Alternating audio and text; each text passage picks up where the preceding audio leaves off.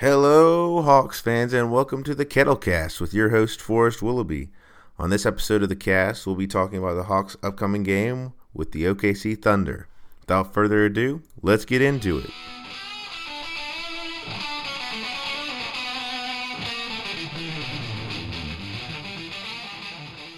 Before getting to the Hawks game in OKC, let's talk about Trae Young getting to be voted an Eastern Conference All Star starter. He was number one voting with the fans, third with the players, and second with media. Um, per Sarah K. Spencer, who covers the Atlanta Hawks for the AJC, this is the first Hawk who's been voted into the All Star game um, in his first two years in 44 years for the Hawks. Uh, he's the first starter for the East from the Hawks since Dikembe Mutombo in 1998. And Trae Young's family posted a video of him finding out that he was an All Star, and it was just an awesome video. He got to be at home since the Hawks are playing in OKC. That is where uh, Trae Young is from, and they had it up on the big screen. And when it was revealed, he just seemed to be a little bit overwhelmed, and his mom was right there next to him, hugging him. And it's just an awesome video. I really recommend you go check out Trae finding out that he is becoming a first time All Star. It's going to be awesome to have a Hawk involved. I think Trae may be involved in multiple events over All Star Weekend. I would not be surprised to see him in the three point shooting contest, in the skills challenge, in the uh, freshman and sophomore game. But it's just really awesome to have an ambassador for the Atlanta Hawks out at this All Star event. Often, this is a lot of time where relationships between good players gets made. So it'll be interesting to see if uh, the perception around Atlanta changes a little bit, or if players want to come play with Trae. But it's awesome to have a player. It's awesome to have Trae, a second year player, already being recognized by not only the fans, but the media and players as well as one of the very best. So it's super exciting to have Trae Young go represent the Hawks in Chicago this year. On to OKC. The Thunder have been a pretty pleasant surprise in the West. They are 26 and 19 and 7th in the West and they're currently on a three-game winning streak, having just beat the Magic 120 to 116. Uh, both teams are coming off days of rest, so there's no one on a back-to-back, which is good. Um, and the Thunder have gone over some pretty big changes this season. Part of why they're pleasant surprises because they traded away both Paul George and Russell Westbrook in this past offseason. They got a ton of draft picks, and amongst those draft picks, they also got players back. Um, they got Chris Paul, which is interesting because while Chris Paul was with the Hornets, they spent one season in Oklahoma City um, after New Orleans was hit by a hurricane, and so he's back in OKC playing basketball.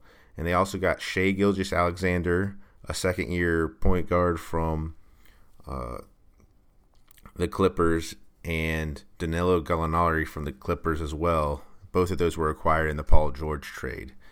Um, in the offseason, there was some thought that OKC wouldn't hold on to Chris Paul. He, their timelines don't match up in regards to Chris Paul is probably trying to get a championship, and the Thunder are in clear rebuilding mode after trading two star players such as Paul George and Westbrook. But the Thunder have come out and played really well. Chris Paul hasn't made any sort of public announcement about wanting to be traded, and he's really taken on mentoring both Shai Gilgeous-Alexander and former Hawk Dennis Schroeder um, kind of in stride. And that three headed monster at point guard has sort of been the basis of this uh, really good play for the Thunder.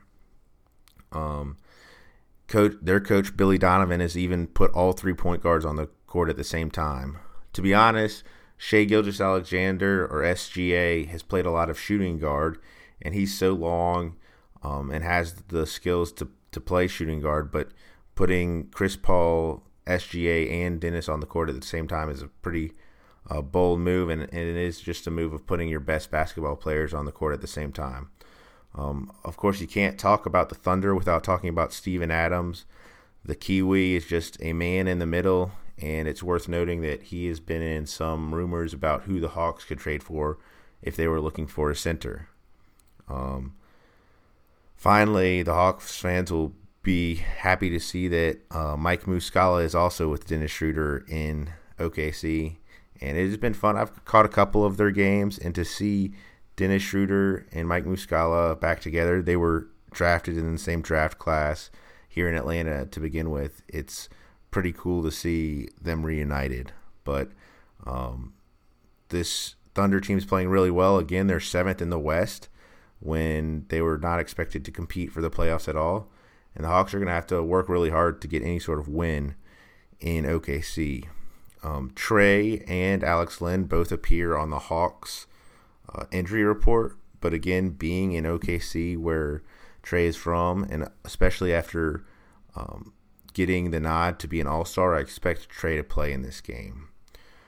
Here, let's go look at a couple of the stats for these Thunder. CP3 is averaging 17 points, 6 assists, and 1.6 steals a game on 48% shooting from the field. Um, SGA is averaging almost 20 points, 19.8 on 47% shooting, 3 assists, 6 rebounds, 1.3 steals. He's playing a lot of shooting guard next to CP3. And then finally, Dennis is kind of been their sixth man and they're really making a push to see if Dennis could get six man this year. But he's averaging eight and a half points a game on 47% shooting, four assists on 37% shooting from 3 2, which would be a high mark for the kid from Germany. Um, the last player, or there are two other players that are averaging over 10 points a game for the Thunder. Danilo Gallinari is really carrying him on the scoring end, averaging 19 points on 43% shooting, 40% shooting on three, and six rebounds a game. Um, the biggest thing for Danilo is staying healthy. He's continued to have this amazing career no matter where he's been, whether it's been in New York, Denver, LA, or now in OKC. But him staying healthy is huge. And then finally, getting back to Steven Adams, he's averaging 11 points a game on 60% shooting and 10 rebounds.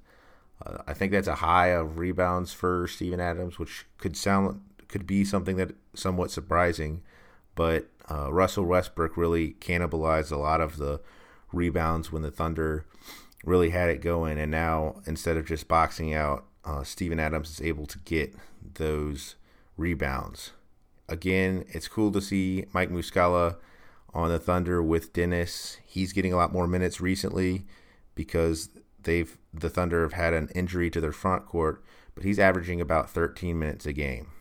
The Thunder don't foul a lot, and that's going to be a huge point for the Hawks because the Hawks foul a ton. And if the Hawks send the Thunder to the line a bunch and don't get a bunch of free throws themselves, that could be uh, the game right there. Again, when the uh, Thunder put their three point guards on the court at the same time, that can be a good lineup, but a very small lineup. And I wonder if the Hawks are going to be able to take advantage of that with their size on the wings and their wing players that can guard smaller players such as Cam Reddish and DeAndre Hunter. But this should be a good game for the Hawks. They're coming off a very spirited win over the Clippers, and if they can get a little streak going into um, All Star break, it would provide a lot of momentum forward after the All Star break and into the off season. So this is a game I'm really excited about. I think that the point guard matchup should be a ton of fun to watch, especially if Trae's playing. You get Trae versus um, CP3. And also, you get Trae in his hometown after he's just been announced as All Star. And I would expect an explosion. Um, I, also, I think John Collins will want to follow up that wonderful performance against the Clippers. And he may have a little more trouble because Steven Adams is a totally different beast than Montrezl Harrell or Ivan Zubac, which were the two centers he had to defend in Atlanta. But it should be a very good game. Hopefully, there won't be a lot of fouls in this game. I could see the Hawks fouling a ton, maybe having a couple guys foul out. But if the Hawks are moving the ball, if they're attacking the paint, um, I think this is a game that both Cam Reddish and Kevin Huerter could have good games that they should be able to compete and possibly start a streak of a couple wins.